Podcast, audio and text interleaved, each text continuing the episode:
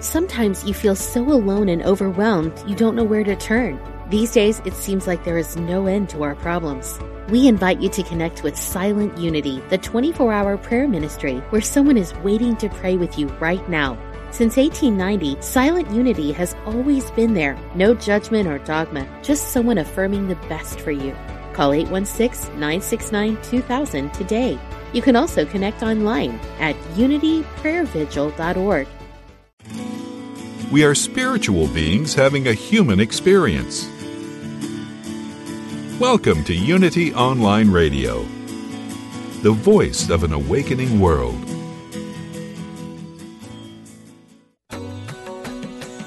Welcome to the Yoga Hour, offering insights and practices for spiritually conscious living in today's world. Here is your host, Dr. Laurel Trujillo. Welcome to the Yoga Hour, where we talk about yoga in all its depth and breadth as a path to spiritually conscious, fulfilled living in today's world. I'm Dr. Laurel Trujillo, host and producer of the show. And our topic today is Claim Your Inner Joy and Freedom. And this is part one of a two part conversation.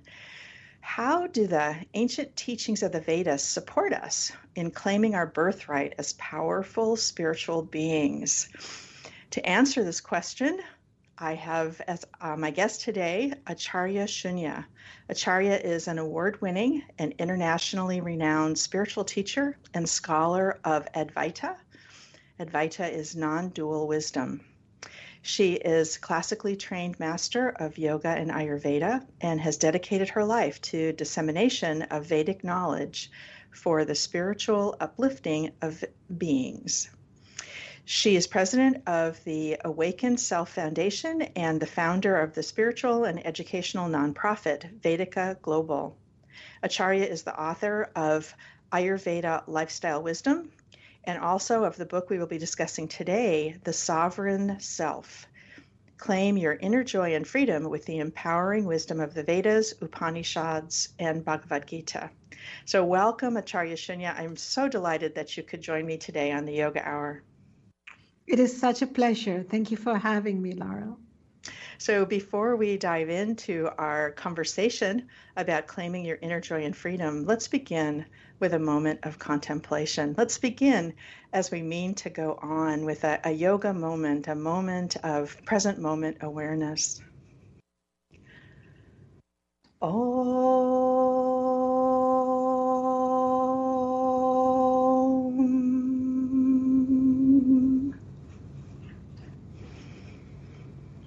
So let's begin by bringing our attention to our bodies, whatever we're doing, whether we're sitting or walking. Just feeling our bodies in space and feeling all of the parts of our bodies that are touching something that supports our weight. Just feeling that connection. And then turning our attention to the breath this wonderful tool that is always with us, and just noticing the next time you take an inhalation and exhalation. The next inhalation, feeling the cool air in the nostrils. And on the exhalation, the warm air flowing out. Letting go of whatever may have happened earlier today letting go of perhaps plans you have for later on today, just being here now. And as we rest here, right where we are, here's something to contemplate from the Yoga Hour's founder, Yogacharya Ellen Grace O'Brien, taken from her book, Living for the Sake of the Soul. Suffering can result from believing the stories we tell ourselves about the way things are. Suffering can result from believing the stories we tell ourselves about the way things are. Our thoughts and stories they weave are a product of the mind. They give us only a partial view of life, not the bigger picture. Step out of the story and see. Step out of the story and see.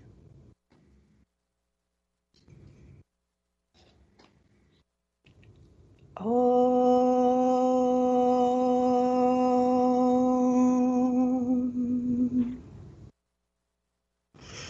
So, once again, Acharya Shunya, welcome back to the Yoga Hour. I'm so delighted you could join me today and to discuss your wonderful book, The Sovereign Self Claim Your Inner Joy and Freedom with the Empowering Wisdom of the Vedas, Upanishads, and Bhagavad Gita.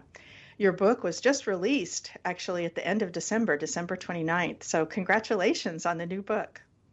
Thank you so much. It's I feel like the book is very timely given the events on our planet, on our nation, and a discussion on sovereignty and what does it really mean.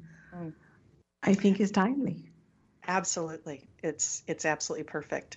and this led us to want to have you back on the show again in February. So this is just part one, as I mentioned, of a of a conversation about your book. Um, and I did want to say that oh, one thing that was just really remarkable to me as I've been reading your book is, first of all, it's so accessible. Um, I think you present these ancient this ancient wisdom in a way that makes it very accessible to readers. And there's also something really unique about your particular voice in in the book that is just. Um, I don't know. It's it has really touched me, you know, to be able to read it. And um, again, I, I just really thank you for the book. So um, previously, um, we have had the pleasure of interviewing you on the Yoga Hour to talk about your fir- your first book, Ayurveda Lifestyle Wisdom.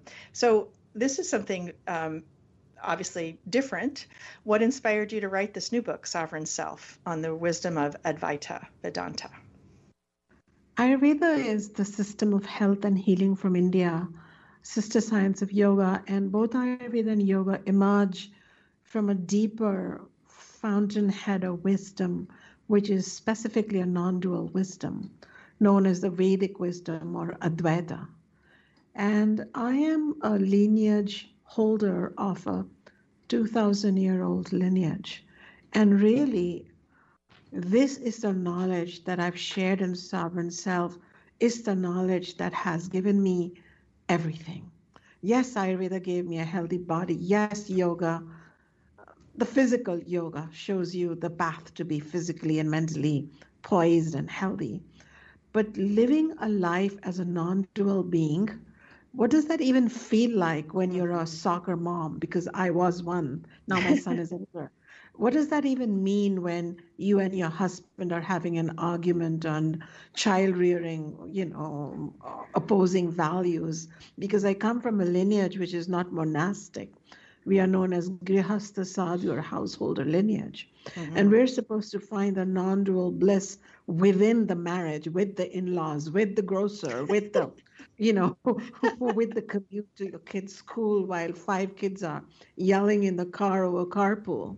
Right. And so for many years, I've been walking this fine line between being a spiritual being and knowing that there is a non dual truth and then leading a life that was not that blissful mm-hmm. in duality and and wondering if karma chose the wrong person to bestow a title but then clearly that darkness was important for me to find the light and it was in that grim and dirt and conflict and shadow and confusion and and self-abandonment and pushing another one away that i found the unconditional space to be me and to be the big me, to be a non dual me.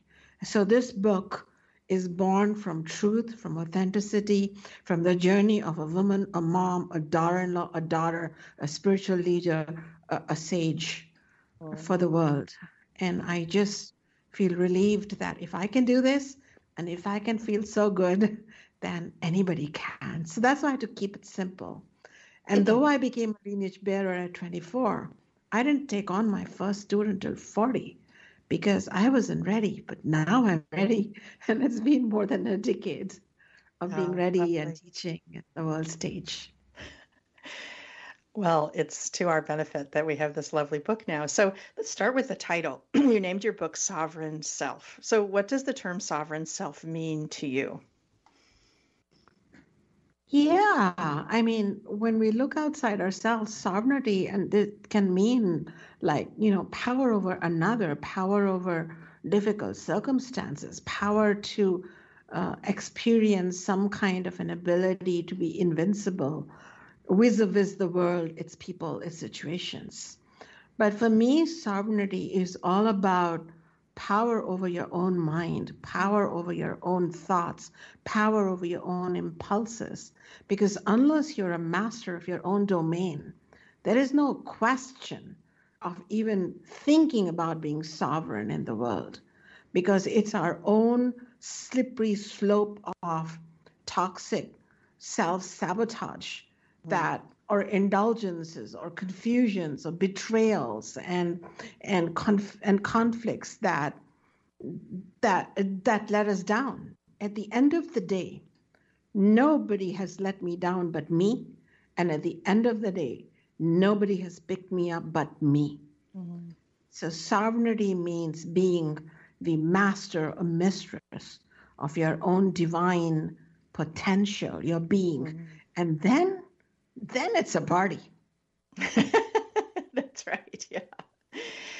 So, um, at the Center for Spiritual Enlightenment, we use a prayer from the Vedas uh, for realizing this truth that what we seek is within us, and that that prayer is uh, the Asatoma prayer.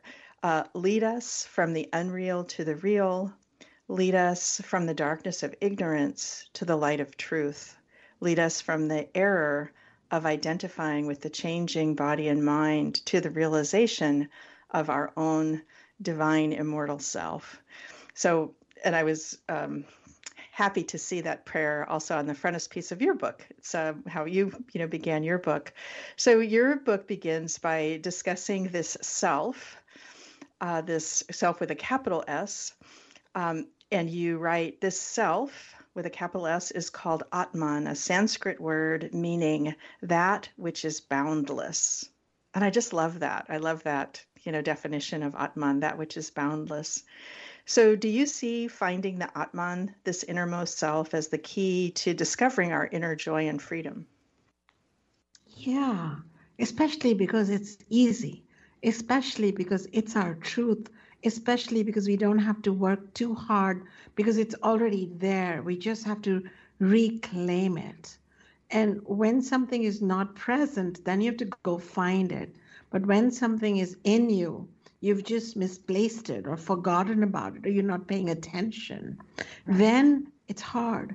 So finding this boundless essence is simply a matter of, uh, you know, finding your own glasses that you were looking everywhere around, but they were on your head all this time.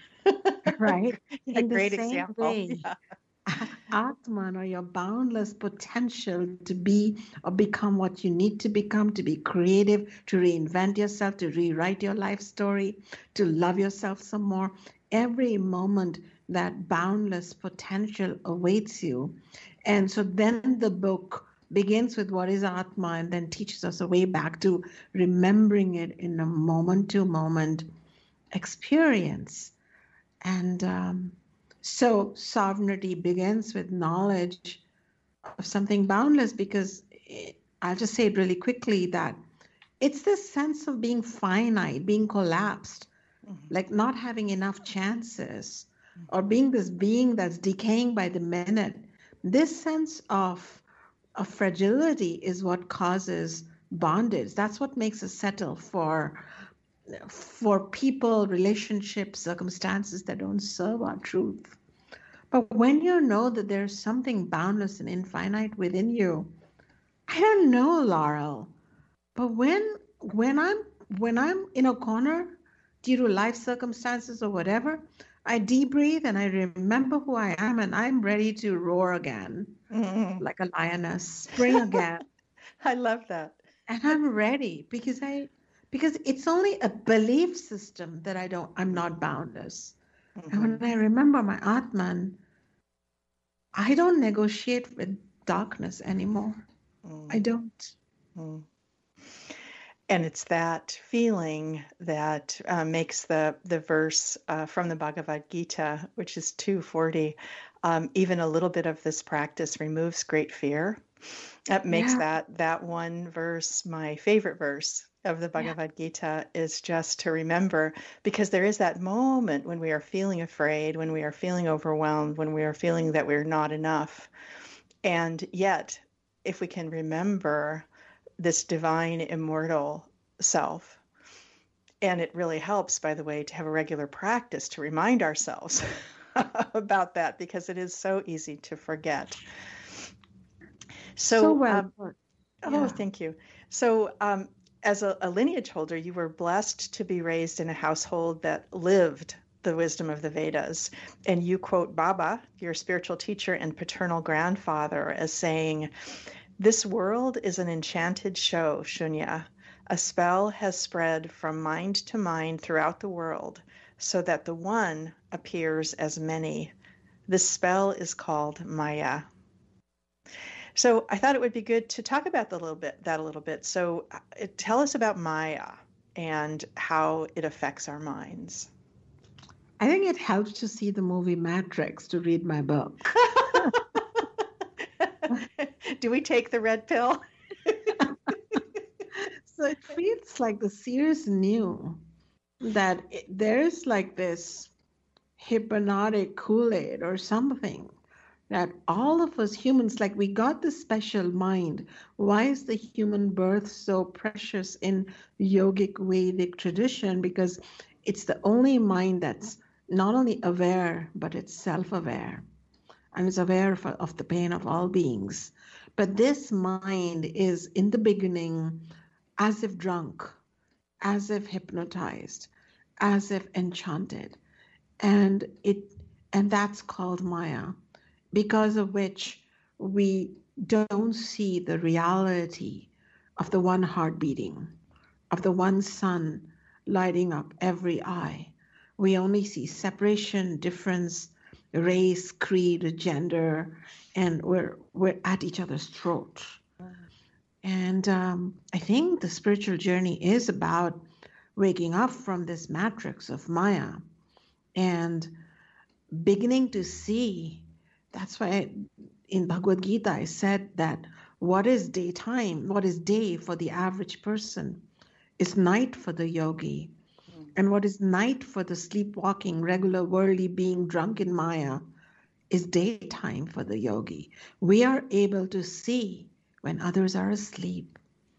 And so I wanted to write a chapter on Maya because sometimes in Maya we hurt ourselves, we make stupid mistakes we we we we get alienated from something authentic we knew better and we still hurt ourselves and the planet and instead of feeling bad or you know or getting caught up in like self um, berating attitudes we just need to breathe and say we don't know better we need wisdom we need light and we need to be compassionate towards ourselves Mm-hmm. Only then can we really begin to learn a new path.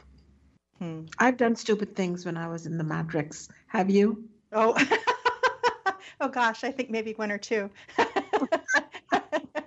no, of course, absolutely. Um, you know, and and there is a t- deep sense of chagrin when you look back and at some of the things that you've done in your life. It's yeah, there's a lot big need for you know, for self forgiveness.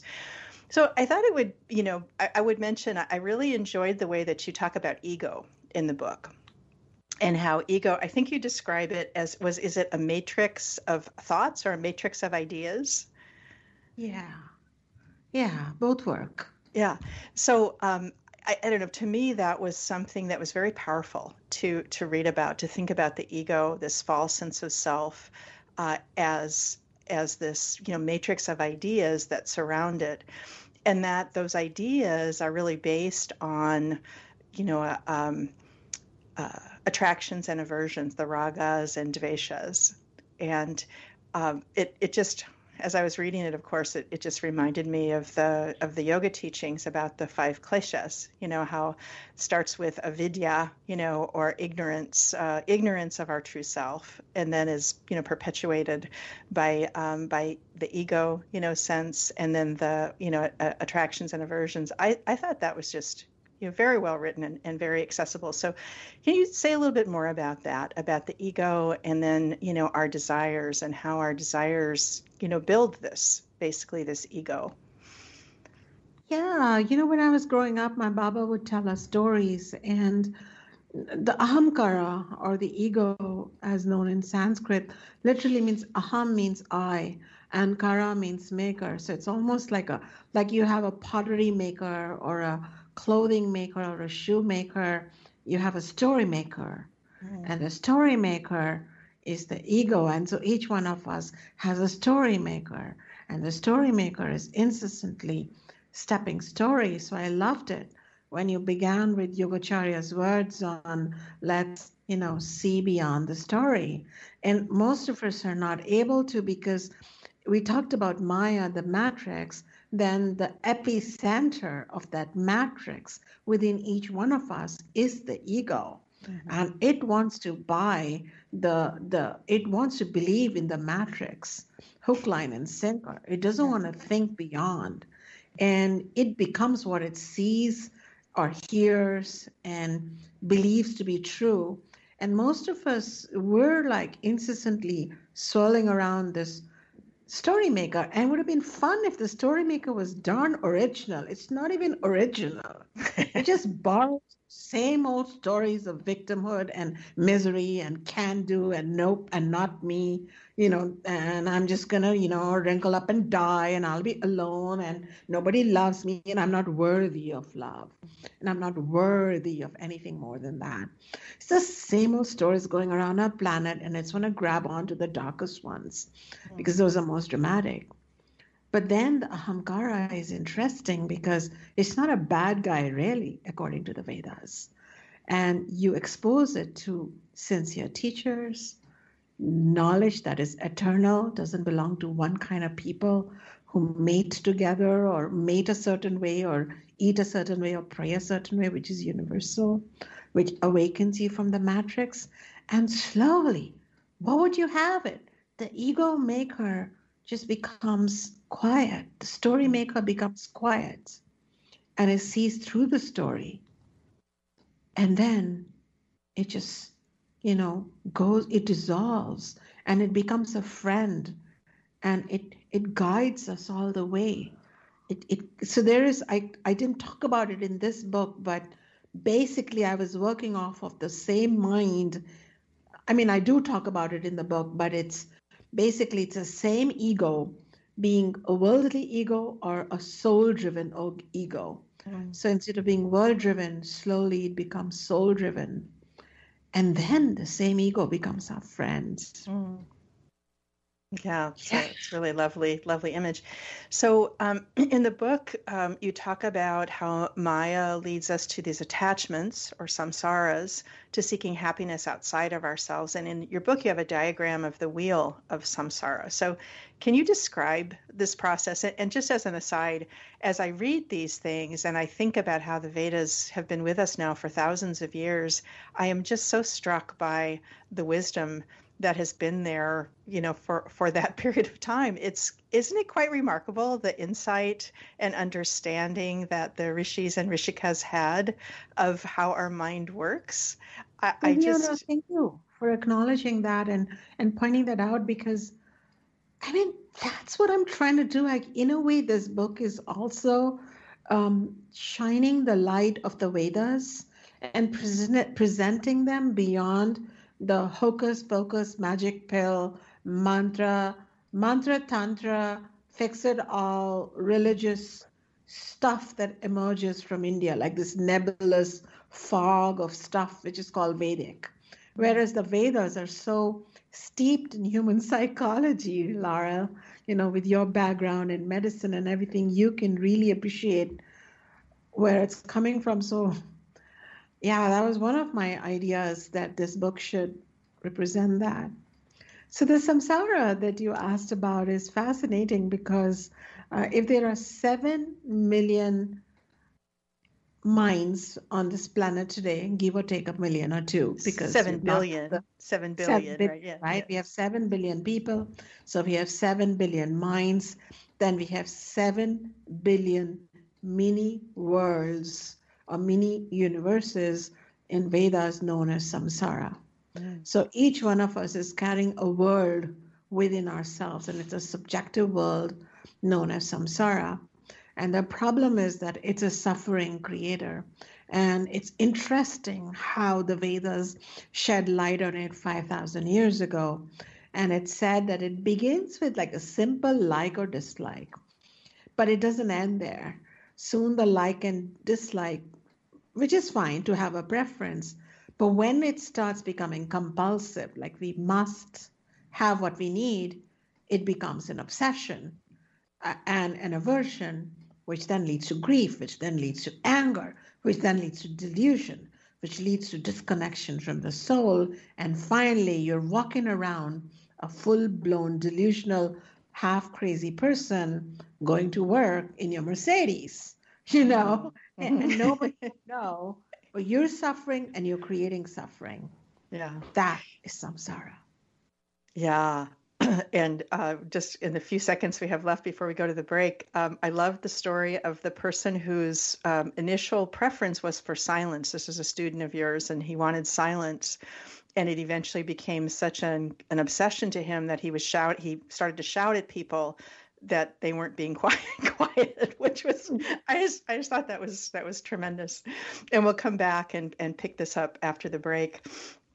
Um, you're listening to the Yoga Hour with our guest Acharya Shunya, author of the book we're discussing today, The Sovereign Self. You can find out more about uh, Acharya Shunya and her work at her website. Actually, it's vedikaglobal.org, uh, but you also have um, another one, right, Acharya? It is awakenself.com. Awakenself.com. We welcome your comments and questions. You can contact us at yogahour at unity.fm. I'm Dr. Laurel Trujillo, host and producer of the show, and we'll come right back after the break to our discussion about finding joy in our sovereign self.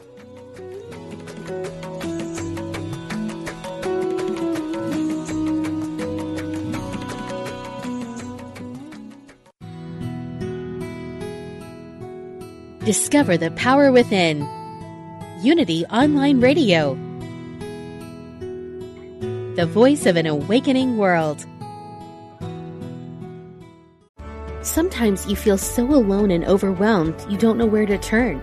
These days, it seems like there is no end to our problems. We invite you to connect with Silent Unity, the 24 hour prayer ministry where someone is waiting to pray with you right now. Since 1890, Silent Unity has always been there. No judgment or dogma, just someone affirming the best for you. Call 816 969 2000 today you can also connect online at unityprayervigil.org.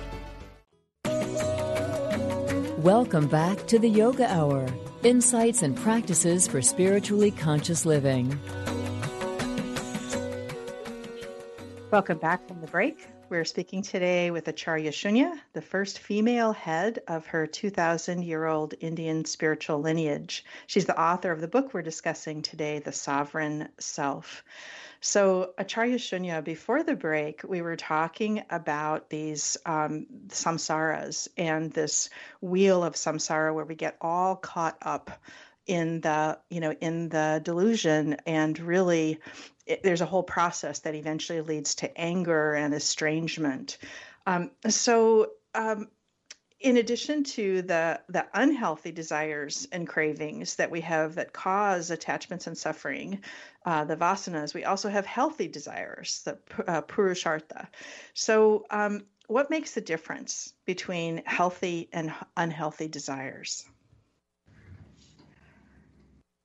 The unhealthy desires, we get off on the samsara wheel and start becoming delusional and obsessive and compulsive and raging and lamenting when we don't pay attention to a couple of things. One is that all our desires should can exist. We can work towards them, but we should not allow them to bind us. We should not allow them to trap us. So they should be non-binding. Mm-hmm. Secondly, we should watch out for all our desires being completely material in nature. Material bodies, I want this body in my life, and material things, like I want that car in my life.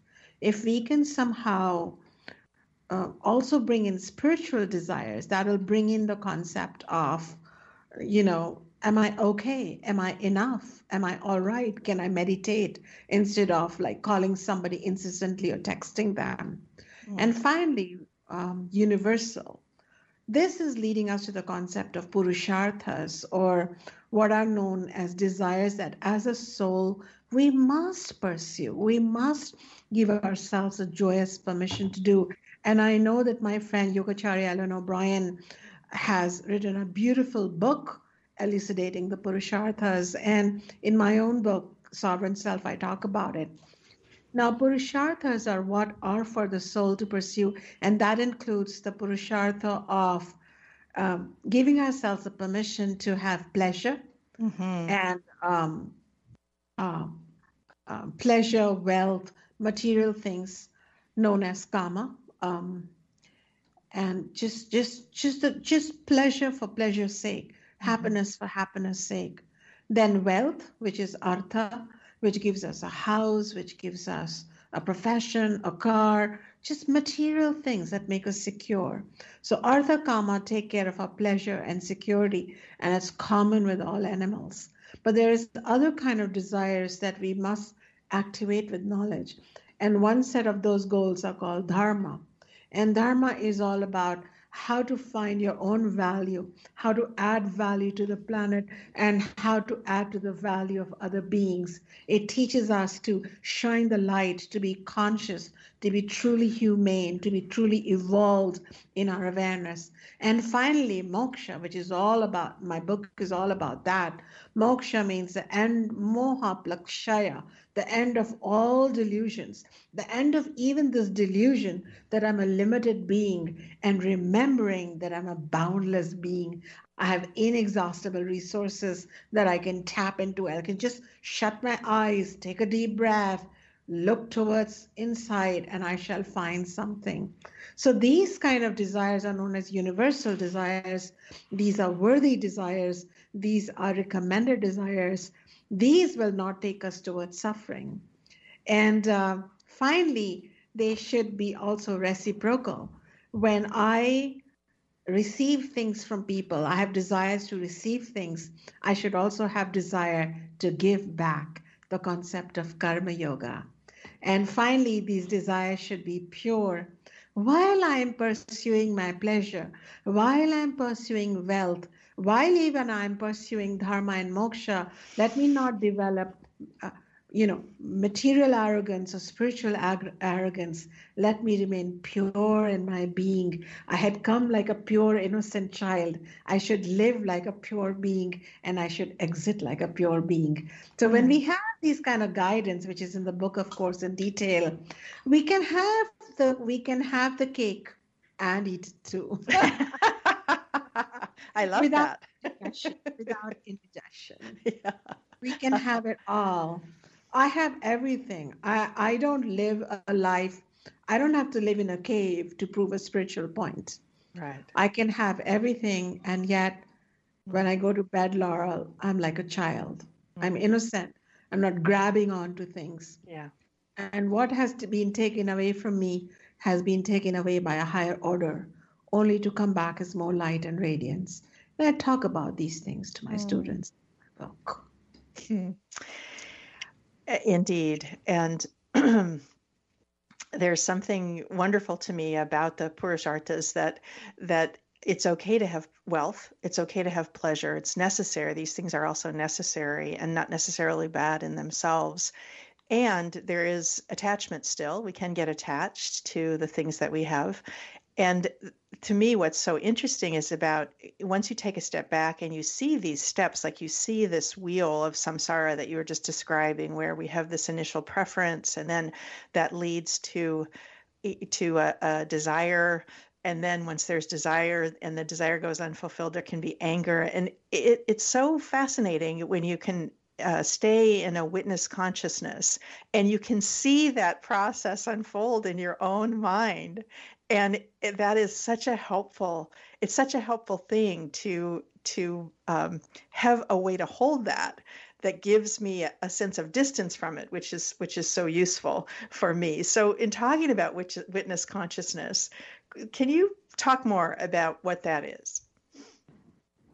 In the ancient Vedas, specifically in the text called the Upanishads, we are told that, well, you know, the body keeps us solid and secure, and the mind um, helps us achieve what we want, be it material or spiritual goals.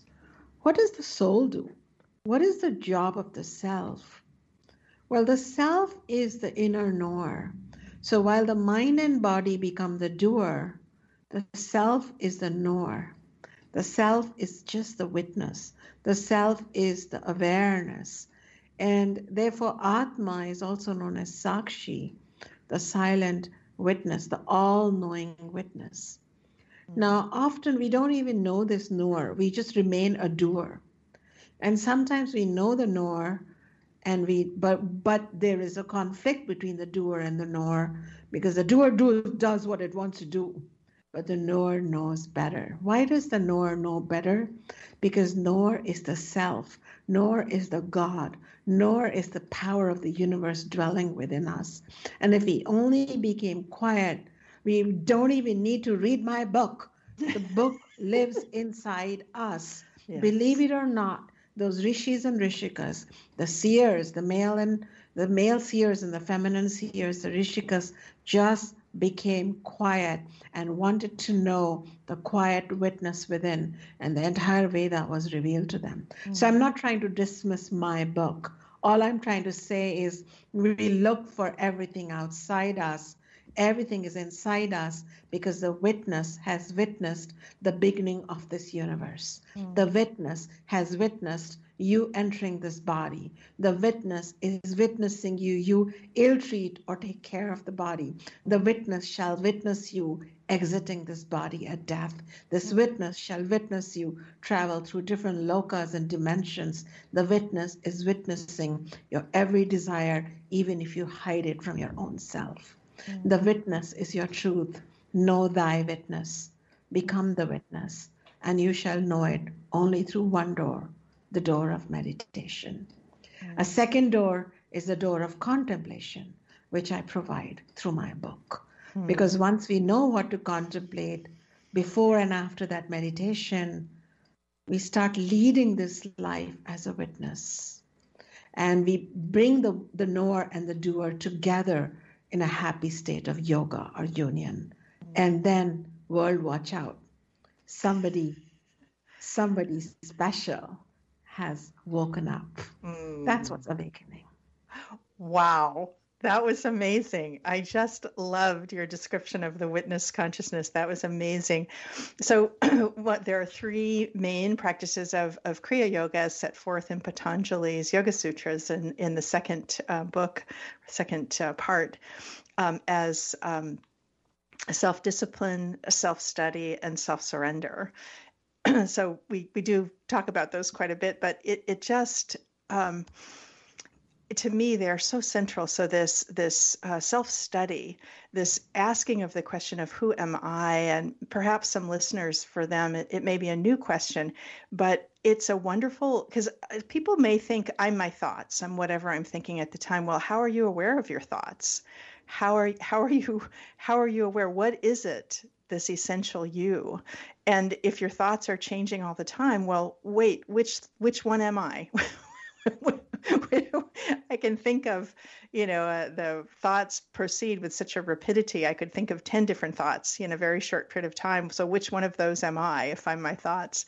So, anyway, you were much more eloquent when you were describing the witness consciousness, but I, I think it is a, an essential, essential idea for us to reflect on this you know who who are we? Who are we in this self study and then um, the self discipline is I love the way Yogacharya O'Brien describes it as um, living for the sake of the soul, really doing what makes your soul happy, and not necessarily what um, what your small self might want to do. Having that uh, ice cream right before bedtime, or what have you so um, let's see. There were two universal laws from the Vedas that your teacher Baba taught you.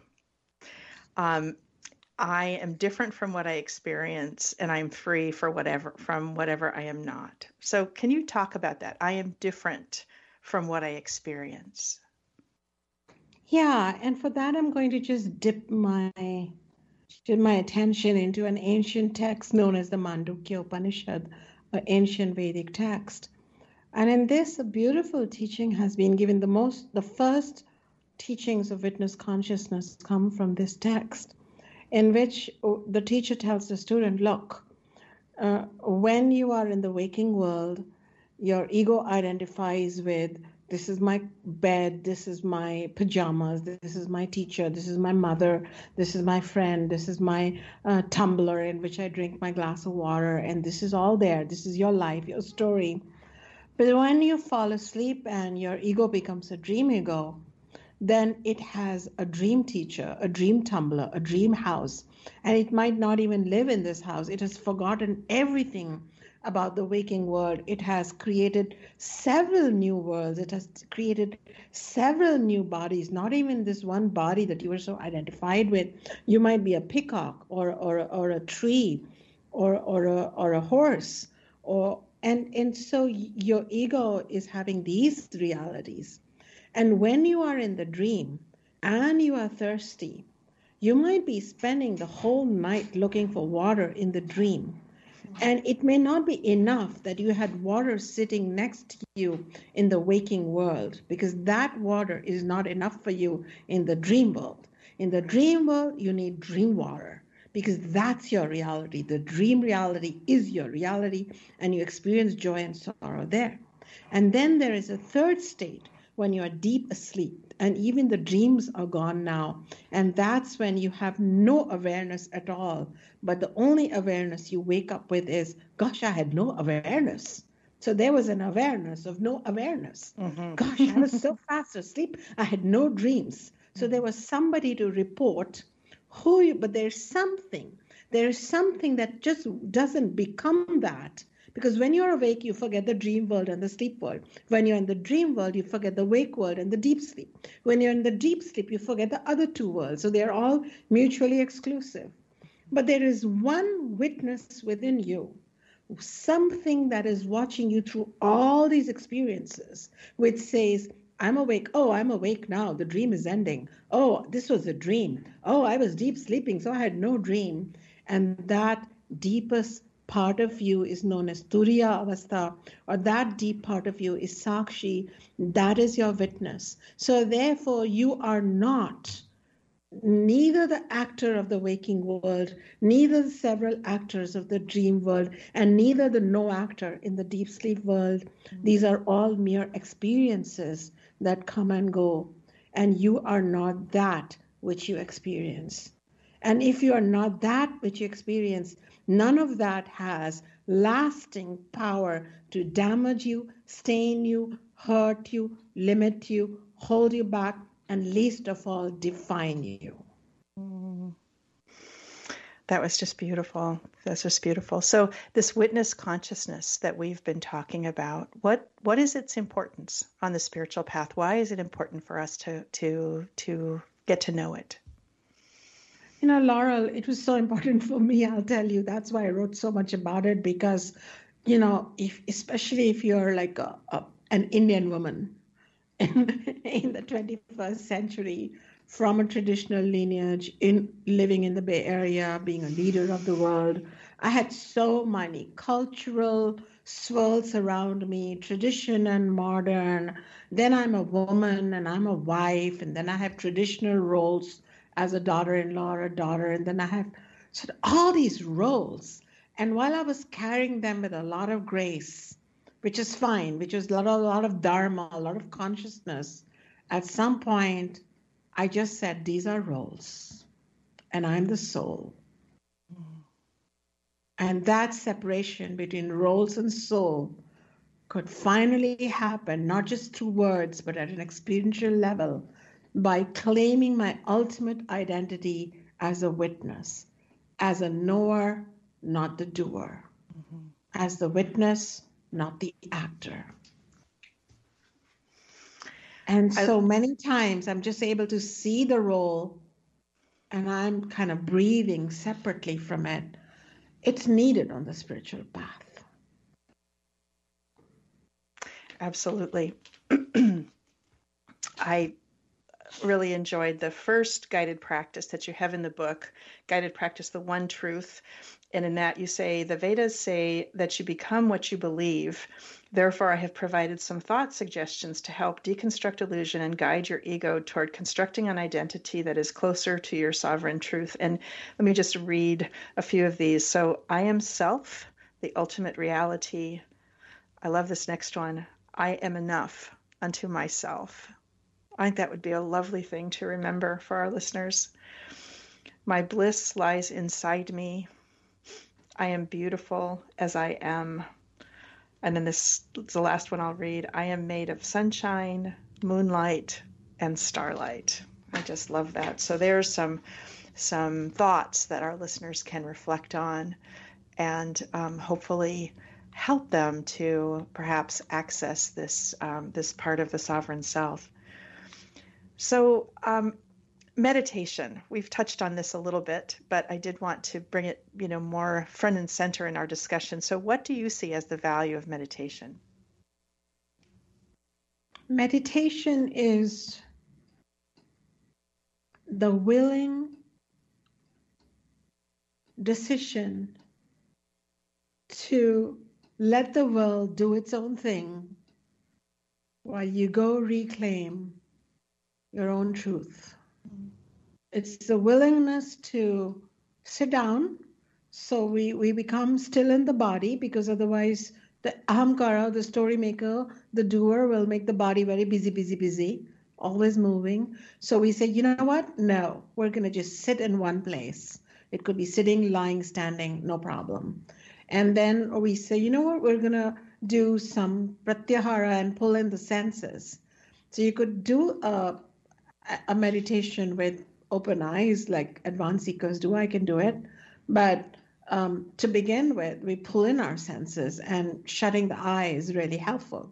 And we have five senses, and we can't really pull in the the skin, but we can pull in the eyes, we can pull in the ears to look within, hear within. And as we do that, we have Indriya Nigraha, pull in the senses, Mano Nigraha, pull in the mind, well, if they're not going to go here and there, guess what? They're going to encounter something really huge inside us because it's already there. Mm-hmm. It's just that we were so busy trying to find the cake in the neighbor's house, we just didn't look in our own kitchen. Right. But now that there is COVID and lockdown and you can't go out anywhere, you're going to find it and you can enjoy your own bliss. And so people are taught, you know, close your eyes for 10 minutes. We give them 10 minutes, three minutes, five minutes, 20 minutes. But then as the meditation deepens, one doesn't need any rules. One can't make, wait to meditate. Meditate is the way to meet God. Mm. It's the, it's, it, it, it feeds the spiritual seekers. And any form of meditation that takes you closer to your truth, you don't need any clinical evidence to prove it's working right. because you wake up as if you've been to a spa, you've been rejuvenated. Why? Because you met the ultimate boundless essence. You touched a drop of it and you've come back happy.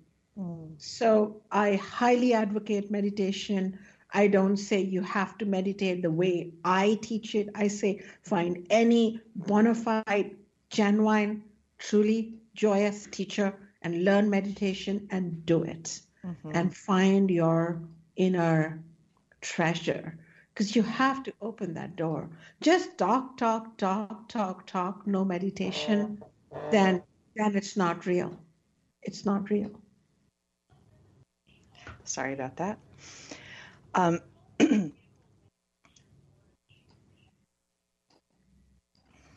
anyway, um, so meditation, yes. Um, what I love about meditation and having a regular meditation practice is that it reaffirms my connection reaffirms my connection with the um, with that with this sovereign self that we're talking about. And it makes it easier to remember. And because there is such a distraction in maya such an amazing distraction uh, having these regular reminders regular practice that reminds us of who we are helps us to access it. And and again this is something i you know i knew from reading um, but it's interesting to see it in my own life. When i don't have as strong of a meditation practice then that's when i get um, caught up much more easily in uh, that wheel of samsara that we were talking about. Yeah meditation for me too does the same thing. And and and then even if you're not caught you can go into your own world and kind of have some magical encounters, right? So it gets better and better. That's all. so here we are at the end of the program in the last minute or so. Do you have any words of encouragement or inspiration that you would like to share with our listeners? I want to say that no matter how crazy your life feels, or if you feel disempowered and disillusioned, I just want to say that sovereignty is your birthright. And um, sometimes really ancient wisdom can be useful in our modern lives because it's timeless. Give yourself a chance by giving the Vedas a chance. That's all. Lovely. And with that, You've been listening to the Yoga Hour. It's been my pleasure to share this time with you. I'm Dr. Laurel Trujillo, host and producer of the show. My guest, Acharya Shunya, and I have been discussing her book, The Sovereign Self Claim Your Inner Joy and Freedom with the Empowering Wisdom of the Vedas, Upanishads, and Bhagavad Gita. You can find more about uh, Acharya Shunya and her work at um, her website Remind me again, is it Awakening? Because I've got the Vedika Global one. But Self.com. AwakeningSelf.com. AwakeningSelf.com. Awakened Self. AwakenedSelf.com. Thank you. Uh, so thank you, Acharya Shunya, so much for joining me today on the Yoga Hour. We look forward to part two of this conversation, which will be coming next month in February um, on the ancient teachings of the Vedas and how they support us in claiming our birthright as powerful spiritual beings. Thank you. For listeners, we encourage you to join us for the many online programs offered by Yogacharya O'Brien and the Center for Spiritual Enlightenment including morning meditation, which occurs daily from 6:30 to 7:30 a.m. Pacific time, afternoon meditation from uh, 4 to 4:30 Pacific, which is every day except Sunday, and then Sunday satsang from 10 to 11 a.m. for meditation and uh, spiritual teachings. I encourage you to sign up for a couple, uh, one of our upcoming meditation retreats. So, Living with Higher Purpose with Reverend Sundri Jensen, which is coming February 4th to 7th. Uh, it's just, um, was that next week? Also, coming up in April, April 15th to 18th, is a spring meditation retreat with Yogacharya Ellen Grace O'Brien. You can find out more about these and other online programs at csecenter.org or ellengraceo'brien.com. Join us next time on the Yoga Hour when I will be talking with Sean Murphy, recipient of a 2018 National Endowment of the Arts Fellowship in Creative Writing and Zen teacher. We will be discussing how stories from revered spiritual teachers can nourish and guide us on our path to spiritual awakening. The Yoga Hour is a service project of the Center for Spiritual Enlightenment, a meditation center in the Kriya Yoga tradition. Remember to subscribe to the Yoga Hour podcast wherever you get your podcasts. Thank you to the Yoga Hour team, founder and advisor Yogacharya Ellen Grace O'Brien, assistant producers Ann Hayes and Mickey Coronado, CSE's Global Media Outreach Manager Holly Gray, and Jeff Comfort and Louis Pagan in the sound booth at unity.fm. I look forward to being with you again. Until then, remember you carry your own healing and wholeness within you. Share your peace and joy with all you meet.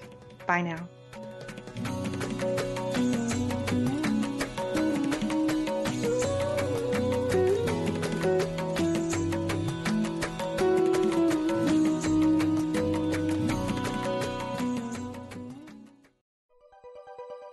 Thanks for listening. This is Unity Online Radio, the voice of an awakening world.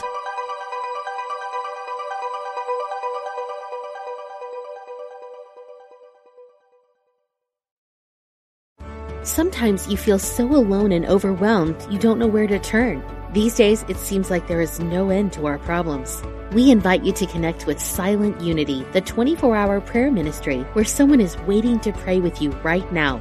Since 1890, Silent Unity has always been there. No judgment or dogma, just someone affirming the best for you.